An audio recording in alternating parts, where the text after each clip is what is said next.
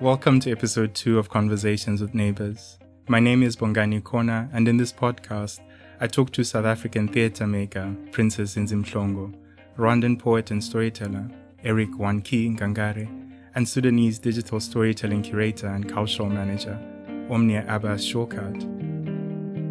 Princess Nzimhlongo is an award winning theatre director and co founder of Platform, which for many years provided an alternative space for artists in the theatre industry. I see in images, you know. So when I see something and it speaks more than words for me, that's the understanding I get from the power of theatre. Eric Ngangare, known also by his stage name One Key, is an independent poet, spoken word artist, MC, performer, actor, and blogger from Rwanda.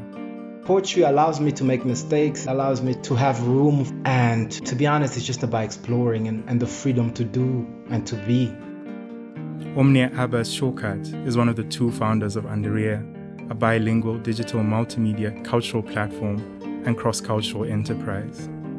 Culture is the way I'm probing and understanding and, and healing and questioning and being compassionate and empathetic, and also knowing that there's things that I could never fix or even address in my lifetime. In this conversation, we explore war and its remnants, coming of age in a time of great turmoil in the DRC, Rwanda, Sudan, and South Africa. The importance of telling stories that contest both history and statehood, and other forms of silence and organized forgetting. We ponder what it means to produce work that can contend with the violence of the present. Here's our conversation. Thank you, everyone. So, I think the three of you, in one way or another, are all storytellers. And I'd like to begin by drawing out some of the stories of your childhood. The theme of our conversation today is art in times of crisis. And in earlier conversations, you've all expressed how this moment, with the shutdowns, curfews, patrolling police or military, is in some sense not new. You've all lived through moments of great historical turmoil. Eric, maybe we could start with you, because your biography crisscrosses both the Rwandan genocide and the wars in the Congo. You were born in Goma, in what was then Zaire, during Mobutu Sese Seko's reign, and your family then moved to Rwanda in 1997. May I ask you to speak about those early years? Okay, I think we have to start even before. Um, so the the first exile movement in Rwanda happened in 1959. So, I mean, it's controversial in the way that some people call it a revolution. Some people call it like, um, it has, I mean, depending on who's writing the history. So we go through this um, interpretations of times based on also who curates the, the narratives. So my great grandpa, my grandma, they moved to to Zaire back then. And then my mom was born in Bukavu in 62 and I was born in Goma in 81. So that means there's like three generations already living in exile when I was born and the conditions of living in exile are not, you know, first of all, I mean, there's like you don't have access um, to jobs, to, to work, to employment and stuff like that. And at the same time, you also treated like um, like a like a foreigner who came to, you know, to occupy a space that's not their space. But what's interesting is because where I was born in Goma, that side used to be Rwanda prior to the Berlin partitioning of Africa right? So that means until the end of 1800, it was part of, uh, of Rwanda. So me, my father is Congolese, and I didn't get to see him much, but I was raised by a Rwandan family. So you know, they instilled in me their values, culture. So that's how that's how I became who I am today. And it's interesting because coming to Rwanda in '97, it always felt like okay, we're returning home, yeah, because for my mom, for my grandma, for my grandpa, that was returning. But for me, was really like coming to live in Rwanda for the first time, you know? But uh, at the same time, it's like I, I was born in exile in a country that used to be, you know, Rwandan at the same time. So I'm in exile in the country of my father. And the way you treat it as an alien, uh, I mean, I'm really used to being the the other, you know? Yeah. Thank you for that, Eric.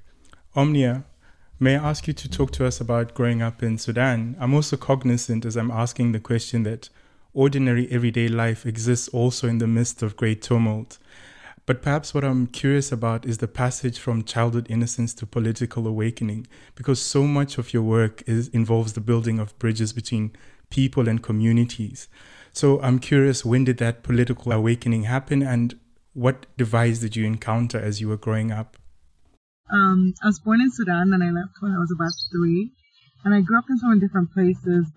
Uh, grew up in the Middle East. I grew up in Libya, and then it was about ten years stretch in Egypt. And I, I remember the first time, let's say this moment of political awareness must have been, I want to say sixth or seventh grade when one of my teachers, I can't remember in what class, um, it was the height of the civil war in Sudan and South Sudan, between Sudan and South Sudan. Well, the government of Sudan and um, the rebels um, of the SPLA in South Sudan at the time. Um, and I remember the teacher mentioned it, and I just burst out crying. Maybe it was the words he described it. It was probably the time when um, the issue of just like the razing of villages and killing and arson and everything was just very, very visible to the whole world. Um, even though it's been raging for about 20, 30 years. Um, and in total, I think it's been like decades of, of war. Uh, but maybe that was probably the first time I was very aware of, of something not right happening in my country. Um, and then I know my parents have been super, super um, politically aware. They were always engaged. They were always talking about it. That was what everybody talked about when they came over to visit us. Uh, but I had no interest at the time, I would say, and, and no connection really. I was living so far away. Um, when we go to Sudan, it was very distant. Um, I would just kind of see family and friends. Uh, also, Khartoum is very insulated from war and its remnants. Um, but when I, I moved for a bit less than a year in 2013, and I was traveling, it was the first time I traveled to Darfur. And I went to the IDP camps and I met people who've been through the war, who are still living through the war um, up until today. Yes, we do have a, a, peace agreement that was signed a few months, well, weeks ago. Um, but the reality, the lived reality, is still very much unsettled, very much displaced. Um, and that was when I was starting to be more aware about my Sudanese-ness. Um, you know, when you live outside, it's sometimes very hard to connect with your identity, with your people, with your issues because there's everyday life and that pulls you wherever you are. You're just kind of immersed in that. So I spent a little bit less than a year and then I went away for a year and a half and came back and I've been kind of living in Sudan for the last five years, and that was my education. That was the the time that I really learned the country through its people. Um, I took a plane and just went to South Sudan in 2015 just to see what Juba looks like. And a few years down the line, I had the opportunity to also go to Abyei, which is a contested area between Sudan and South Sudan. Um, and then I went to Ajong which has Sudanese refugees in South Sudan. I went to Kordofan. I went to Darfur. I went to Kassala. I, I really started discovering the Sudan and the South Sudan. And through that, and I'm still learning, through that, I think the one thing I became very cognizant about is that there's so much trauma and there's so much shame and guilt and lots of really heavy emotions that when I wasn't in this geographical area, I was able to kind of dissociate or disengage from. But now this is this is not something I can run away from. This is my everyday life. Um, and I think I've definitely embraced my kind of full identity of all the, the problematic aspects of being Sudanese, of being a millennial Sudanese, of being someone who was in the diaspora. I move a lot now um, for Andariya, and I I carry that weight, you know, especially when I'm in South Sudan, when I'm in Sudan, and when, when these topics come up with, of the war, of the poverty, of the of the issues that just plague us till today, and we're in such a bad place. Yes, we've had a wonderful revolution. It, it uprooted an incredibly brutal dictatorship, but we're still quite at the bottom of the barrel. It doesn't look like we're going to get up anytime soon. So that's that's complicated, and I think the weight of being, you know, of that nationality, of being from this region, from this country that has divorced its southern um, sibling or, or, or partner.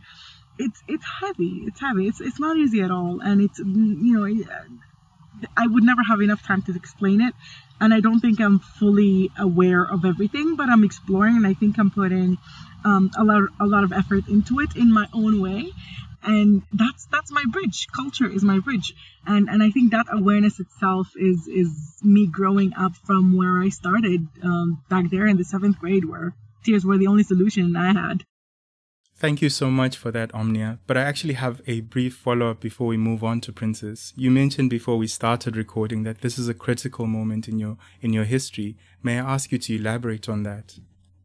Um, the reason why this is a critical time is because we have a three year transitional period that is between civilian and army forces. And in our history, transitional periods have always failed. um, they've always brought us people who, who continue to stay. So basically, they never really transpired into a real democracy. Um, and the other thing is because this revolution was violent, this this dictatorship before it was violent, and we, we we're kind of we're not even catching our breath yet, um, and we're not we're nowhere near that. So we're still really on our toes because we have so much to fix, and at the same time, there's sabotage happening all the time. Um, it sounds like a conspiracy, but it's it's real life. This is really our lived reality. There's so many challenges every single day from every faction of our life and in our being, and it's really stressful. But we know that if we manage to get this right, we may be on the right path for the first time since colonialism.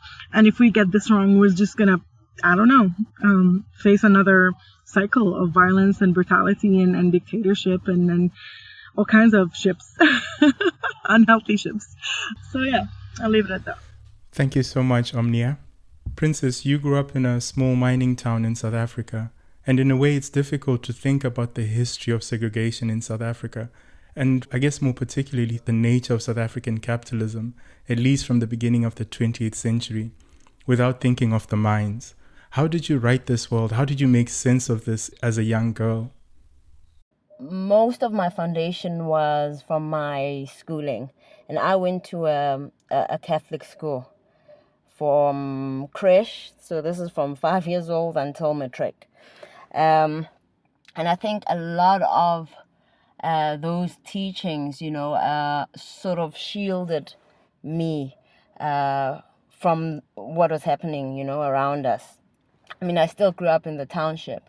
So, you know, you couldn't escape what was happening around from as a child, you know, and growing up as well, you know, pursuing your own uh, uh, direction. So I always think of, of that, of, you know, I spent a, a huge chunk of my life in a Catholic school, and there's something about that, you know. Uh, I'm not saying like uh, I'm Catholic right now or what have you, but I think that foundation for me really molded a lot of who I am and the questions I had and I try express in, in the work that I do. So for me, I think I started to question another side of what is really happening and I, I'd find that in theater, you know, you know, holding a a script which let me in into what was happening in Soweto, you know, sort of taught me, you know, about our history at a later stage, you know.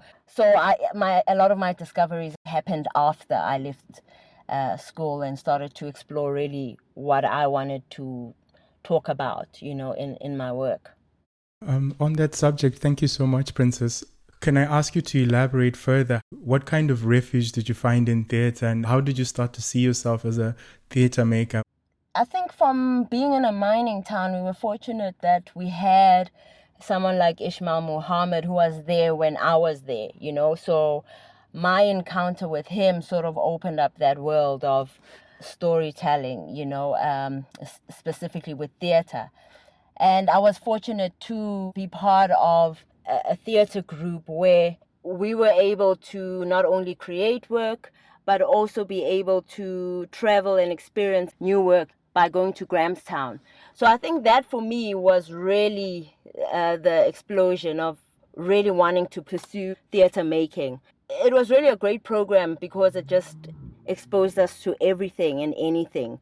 Uh, and, and that set a great foundation for me to, to start questioning and seeing that, you know, some of the answers I, I receive from the work. So, yeah, I think it just sparked a lot which really pushed me to pursuing it and uh, investigating and exploring it.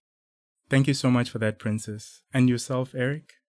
All right. So I mean, like I'm exploring my childhood and my adulthood.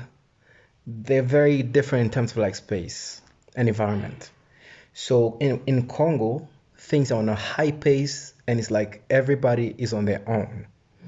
So I'm not gonna say it's disorganized. It's organized in the way people live. They they find a way through, and they manage to live for a long time.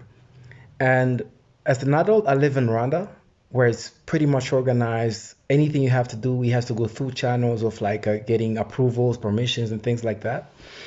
Growing up, what I get today, as a, for example, like I make my own stages. I mean, if I have to perform, I have to think about all these um, props and everything else. is just like it comes from my childhood because we had to make our own toys. We did not have, uh, we did not grow up in, with families that you know could buy us toys and things like that. Even affording food was a uh, was like a, it was not easy. We used to eat once a day. You know, we eat at 4 p.m. so that you're having dinner and lunch at the same time.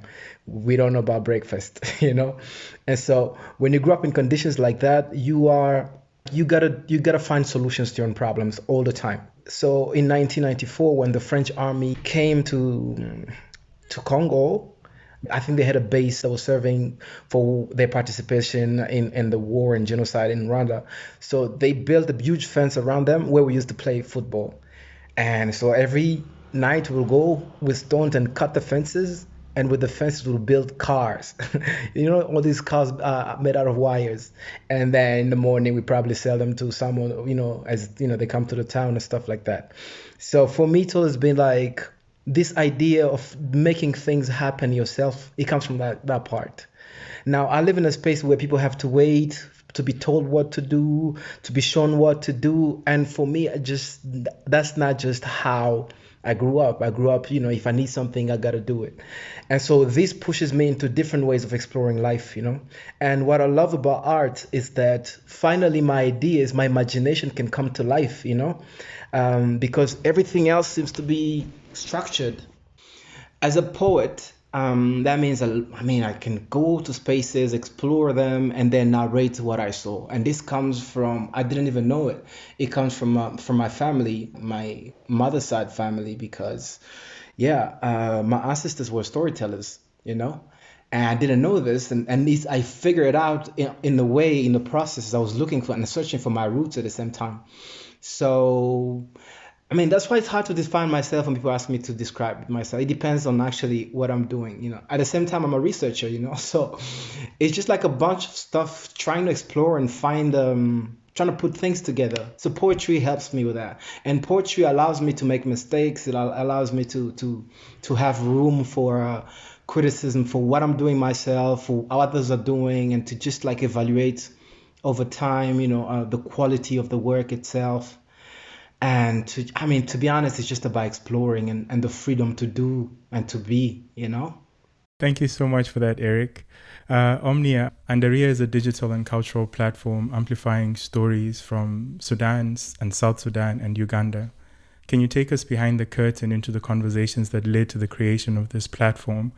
I guess my question is what were you responding to? Um, what Andariya is responding to are two things. So, one is the disconnect between the different countries, starting with our own, Sudan and South Sudan. Um, so, just feeling that this generation is the last one that will ever know a Sudan, um, a larger Sudan.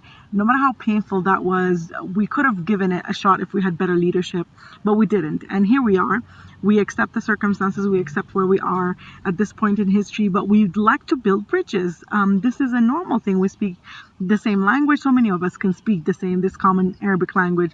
We are, uh, we, we share like similar heritage. We eat similar food. There's just absolutely no reason to cut off our, our bonds just because we're now two different sovereign countries. So it was it was this attempt to build a bridge between Sudan and South Sudan. This this generation, this millennial Gen Z generation that um, had really no hand in what happened, and we just kind of watched and, and saw everything fall apart.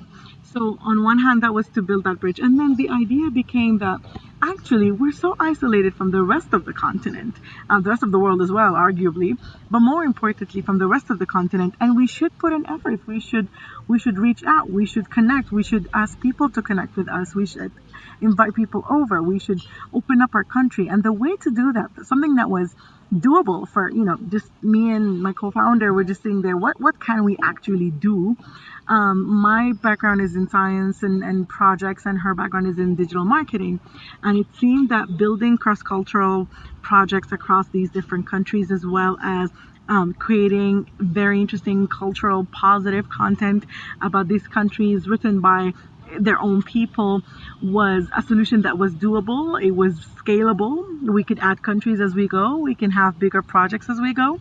Um, and it was something that will be archived. It's going to live on the internet, which is the language of the world.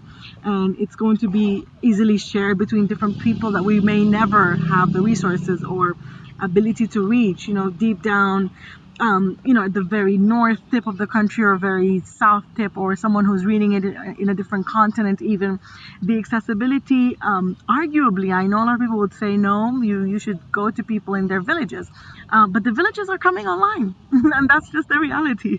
Um, so we're, we're trying to be inclusive by having this platform that everybody can contribute to, but the message is clear. We're building bridges between different communities. We're using arts and culture, women, technology, literature, film to build these conversations, and we're addressing issues that are plaguing our our communities, such as hate speech, such as racism, such as misogyny, and so on and so forth. So it, it started as a as a way to to create positive um, impact and create bridges where bridges were burnt or non-existent uh, because of politics, because of policy, and it became a tool to connect communities on on much serious, much urgent topics that we think are um, worth addressing um, in, in, this context of culture, uh, where people are much easily drawn to these conversations rather than hard news. So this is what it responds to. Thank you so much, Princess. Likewise, you ran an independent performance space called The Platform, attending to the need to develop new uncensored work in the theatre industry. I want to ask you a set of conjoined questions here. What conversations led to the creation of this space, and could you also elaborate on what you mean by uncensored work? Okay. Um, I think the the conversations for me on what led to um, us or, or me exploring an independent space for artists was I also needed that space for, for my own work. And when the opportunity arose and the connections were, were great, we were able to find a space um, you know, that would allow us to not only, well, I thought to create my own work, but also to open it up to artists who were just struggling to connect to mainstream. Uh, so at that time uh, in 2012, I had um, received the Standard Bank Young Artist Award for Theatre. In 2010, I had Austria approach me for, my, for a Young Directors Project which meant I had to take a production to Austria. So then SABC One approached and wanted to document my process as a theater maker. And because I was already in mainstream at that time, you know, there was already this underground young, uh, unheard of voices who were reaching out to me, you know, wanting to also have a similar journey. So I had already a lot of people reaching out, you know, just asking, what is the process of creating their own work? They're not reaching or or unable to make connection with the mainstream. Uh, where can they basically create this work? Uh, and their platform was born you know that i had space at that time was purely to rehearse my work that needed to travel. But then i thought okay i only rehearse afternoons i'll be moving and traveling soon you know? Let's open a space that can actually cater to artists who have, you know, these exciting ideas and new work. Uh, so for me, you know, the censoring part was that of if as a theater maker you aren't given a platform to showcase whatever your voice wants to say at that moment in time, it is censored. And theater, worse, you know, those spaces are, are, are not spaces open to the artist. They uh, are spaces that in a way, deprive the artists because of how some of the spaces are managed and run. So we wanted a space that would be for the artist, where the artist would come with any idea, um, with any concept, with any medium, you know, uh, we would be that space for them. And all they'd need to do then is bring in the audience that they want to see this work. Uh, so suddenly we're hearing new voices, we're hearing new stories, we're hearing current, you know. And for me, I haven't been in the industry for ages, I'm still young, right? So if I'm looking for work that speaks to me, my generation, and I struggle to find it, I was starting to question where those voices live.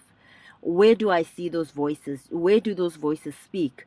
Um, so having a space became so important because I began to understand that there is no place for those voices to be heard. Um, yeah, so I think from that there was a lot of freedom and a, a lot of amazing work, you know, came out uh, from the space. Thank you, Princess. Um, Eric, I'm coming back to you. You work under different sorts of pressure. I guess you function in a context where history and statehood are inextricably bound to each other. History, in some sense, is the property of the state. How do you, as a poet and a storyteller, navigate this contested space between nation and narration? All right. Um, so, if you understand the history of Rwanda, I mean, it's been a history throughout, like from monarchy times, we can talk about it, the 1500. Uh, there's always been a sense of controlling the narrative.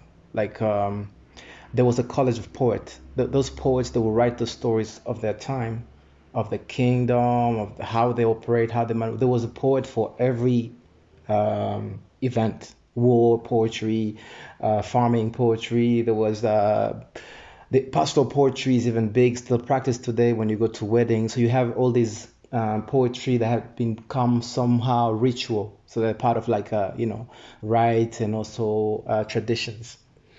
And then um, from 59, there was a creation of a new narrative that was um, anti the previous one, which was like anti-monarchy. And then there's a you know a new government since 1994, the government of unity and reconciliation, and the stories are around this narrative. Now, the to question any part of history, right? So basically, that means you're exposing yourself to backlashes. Backlashes are in the sense that I am a free spirit. That's how I see myself. I'm also part of this world. If there's any narrative, there's also me, and I'm a part of it. I can be quiet and just, you know, be like a background uh, thing that that's there. Um, but I'm not here for decor, you know. I'm here to, I'm here to live, and my life. I I decide what I do with it in so many ways, depending on what I want.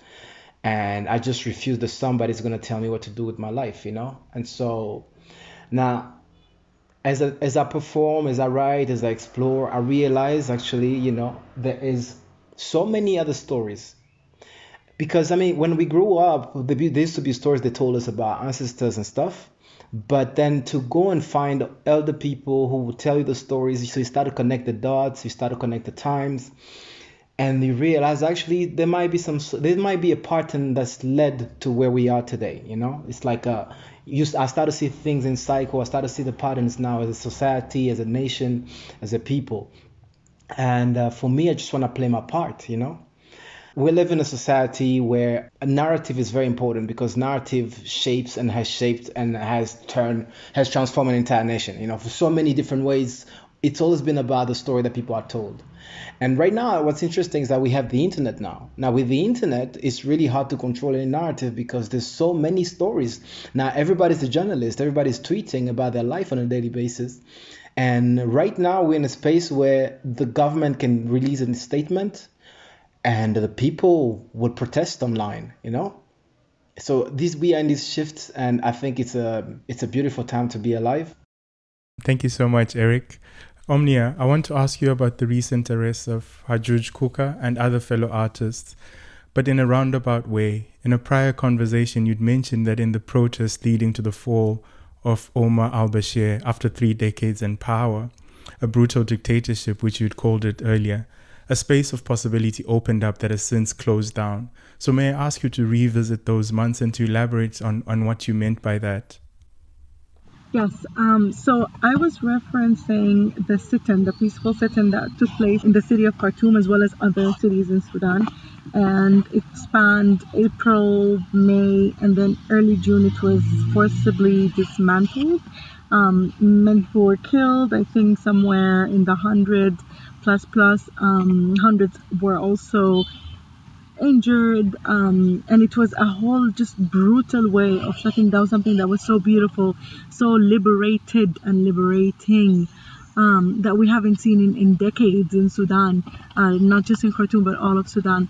And just I, I was reflecting on that period and how walking through the different entry points to the sit-in. I've only been to the one in Khartoum, sadly, because that's where I was at the time, um, and I was in and out a lot of the country. But every time I would go back and, and would go in, it was like a new world. Art was everywhere. Um, hundreds and thousands of people would be coming in. There would be events. Artists flew in from all over the world, Sudanese artists. They performed revolutionary songs that used to be played um, hush hush in certain places um, to the complete shock that people knew the lyrics to them. I think that was the beauty of it, uh, is that there was impact there. It was just completely undercover. And more importantly, in that thriving artistic environment, there were very important debates taking places.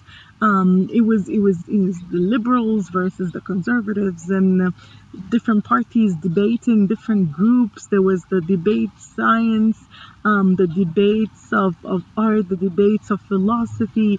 It was just thriving. Um, and under all of that, there was a very strong bond of organizing. So there was a lot of volunteers making sure that there's sewage treatment and, and water provided and, and food as well as different entry points and exit points for people, different places where people could sleep, different people places where people can access toilets.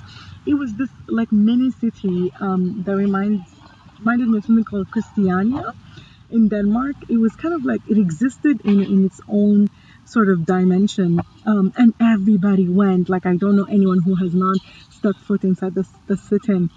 But the problem is the reason it was it was forcibly disbanded because the power that it had to keep the revolution alive, that the interest that it garnered from international media, from everybody, everybody was sympathizing, everybody was happy that, oh, Sudanese people did this. They uprooted a dictatorship of 30 years that nobody really thought that would ever go away. Um, something that was so rotten that has completely changed the fabric of society, that has completely changed our actual map.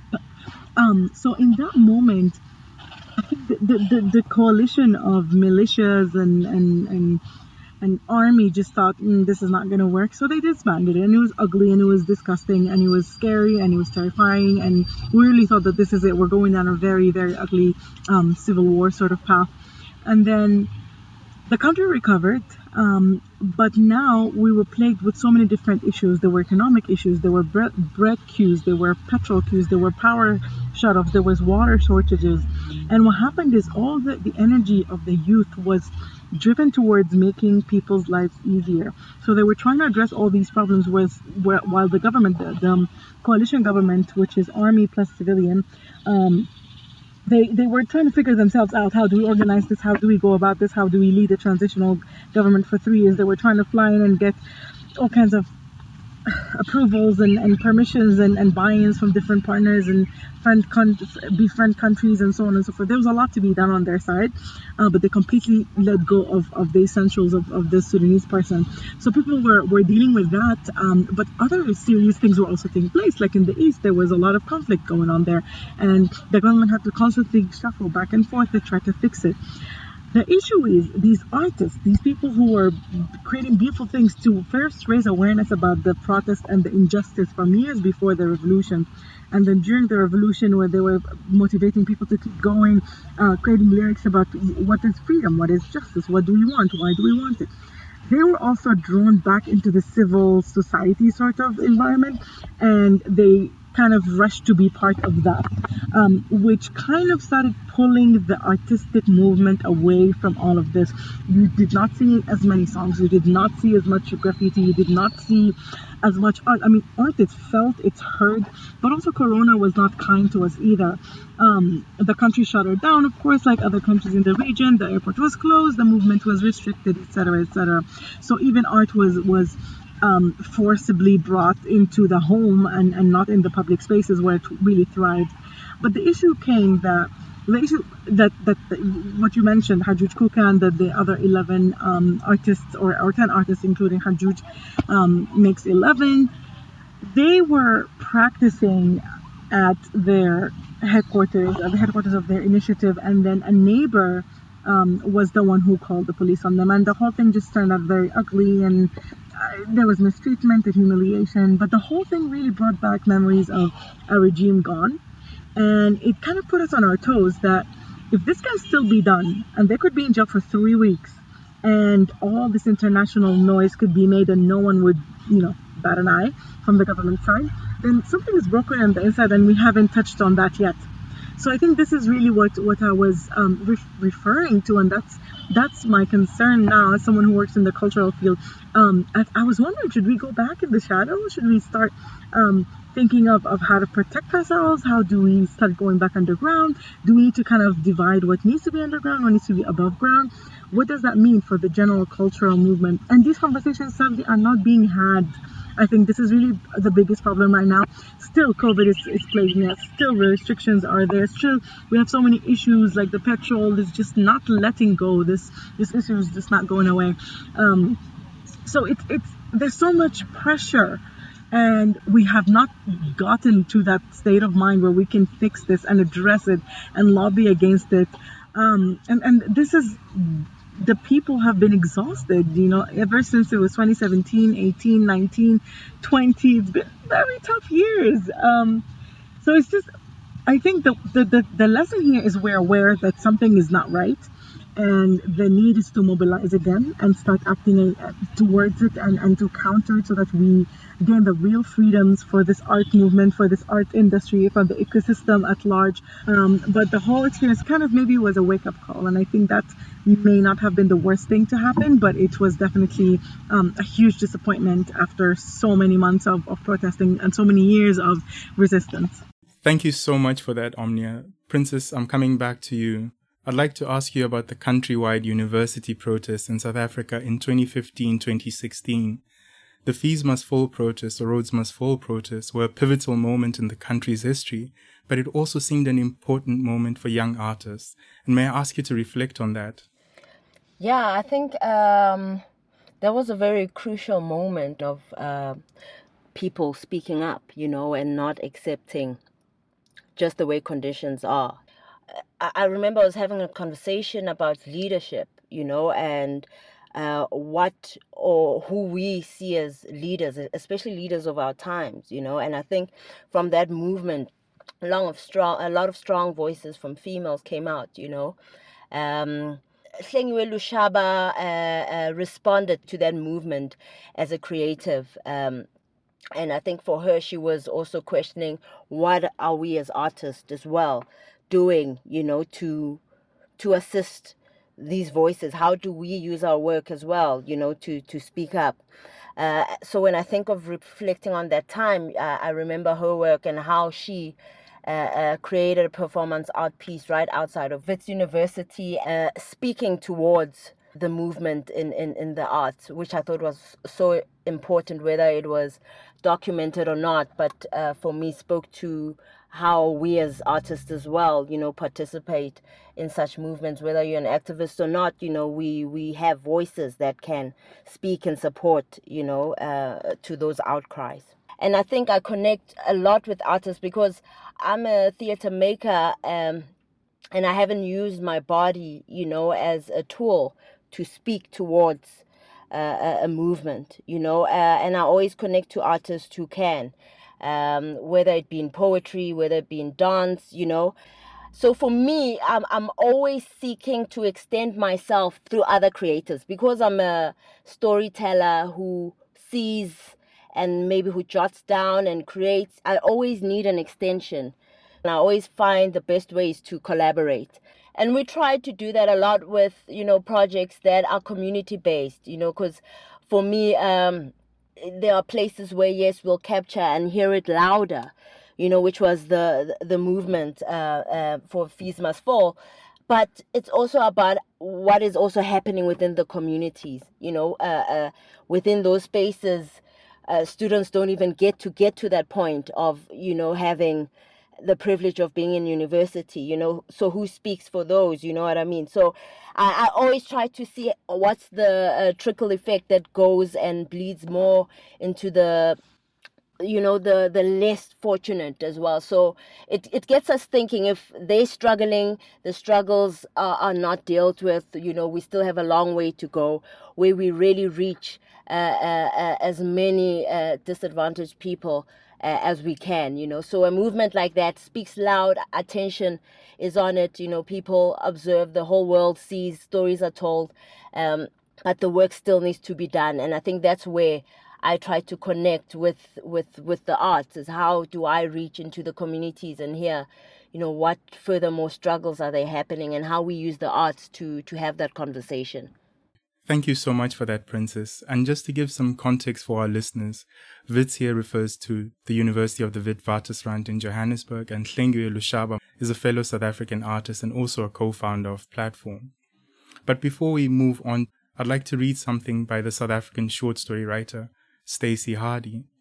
This is what Hardy writes Today we live in a society scarred by history, subjugated by the spectacle of global capitalism, marked by inequality and alienation. The question for me as a writer is can we find a way to write that is equal to this moment, a writing that captures and confronts the present, with its new urgencies and particular forms of violence, including violence done to the body and to language, Princess, I'd like to invite you to respond in relation to gender based violence in the place you're located. Um, yeah, I mean, currently I'm, I'm, I'm busy um, producing a work called Red Femicycle uh, uh, with Ibokwe. It, it responds to gender based violence in a way where it places the audience to it forces you to respond physically. You know, I, I always say I can't explain this work, but when I hear that, it's uh, it, it, it's exactly that for me. You know, for us, it's speaking about doing and questioning. You know, constantly, and every time we come back to this work, there's never a, a question of why. Uh, uh, it, it, always needs to be told. It always needs to move because we're always engaging with people who need to hear, even though we think the message has is out there. It actually isn't, you know, and we have to find different ways of constantly engaging with the community on the effects of gender based violence. We always need to come back to work or to writings that speak out to, to, uh, injustices that happened within our country. Um, and gender based violence is one that seriously needs attention in whichever form or method.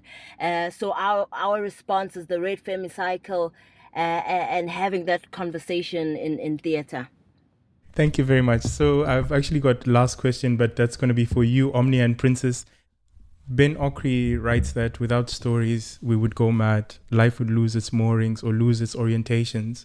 Even in silence, we're living our stories. Thank you to each of you for giving of your time and sharing your stories. And perhaps in closing, I'd like each of you to reflect on that. Princess? Yeah, I think for me, um, uh, the importance of storytelling has has always lived from a young age uh, to now. Um, doesn't matter whether I'm receiving it or or I'm telling the story. The continuation of that is is, is crucial. Where, how, uh, um, is something we are continuously working on, and uh, the pandemic has shown us that there's uh, other ways of uh, um, archiving, but also allowing our work to travel. It's, it's not always relying on, you know, um, traveling to the other country. Once that was stripped away from us, we had to find other ways. The story still continued, and I hope for for every artist. Um, regardless of restrictions, uh, red tape, corruption, whatever it may be, there's always a way to tell a story. Um, and I think, yeah, like I'm just grateful that we even through hard times are, are, are still telling those stories thank you very much. Uh, omnia. So they say that history is written and dictated and elaborated and described by the person writing it. And we as a people as a continent as um, just a, a boiling plate of beautiful diversity have always had our stories told for us on our behalf, and that disenfranchised us for millennia, basically. Um, the stories that we tell now with our voices in all these we can call them democratized platforms because they're pretty much going everywhere very fast, especially on the continent. People are leaping from telephones to smartphones and they're skipping the phones altogether.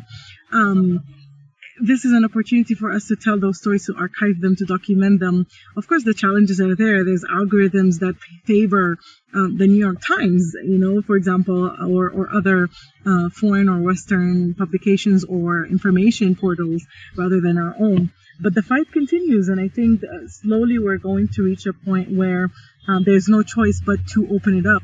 Uh, policy and legislation are catching up on all these algorithm biases and then all these discriminatory practices.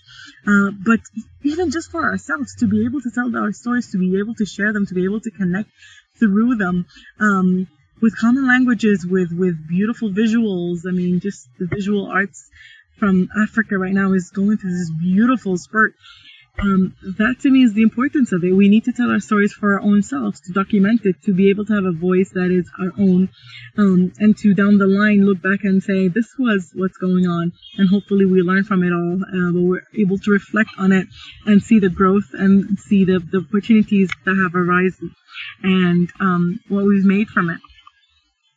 Thank you so much for that, Princess and Omnia. And perhaps in closing, Eric, May I ask you to recite one of your poems? And yeah, I guess we could end it there.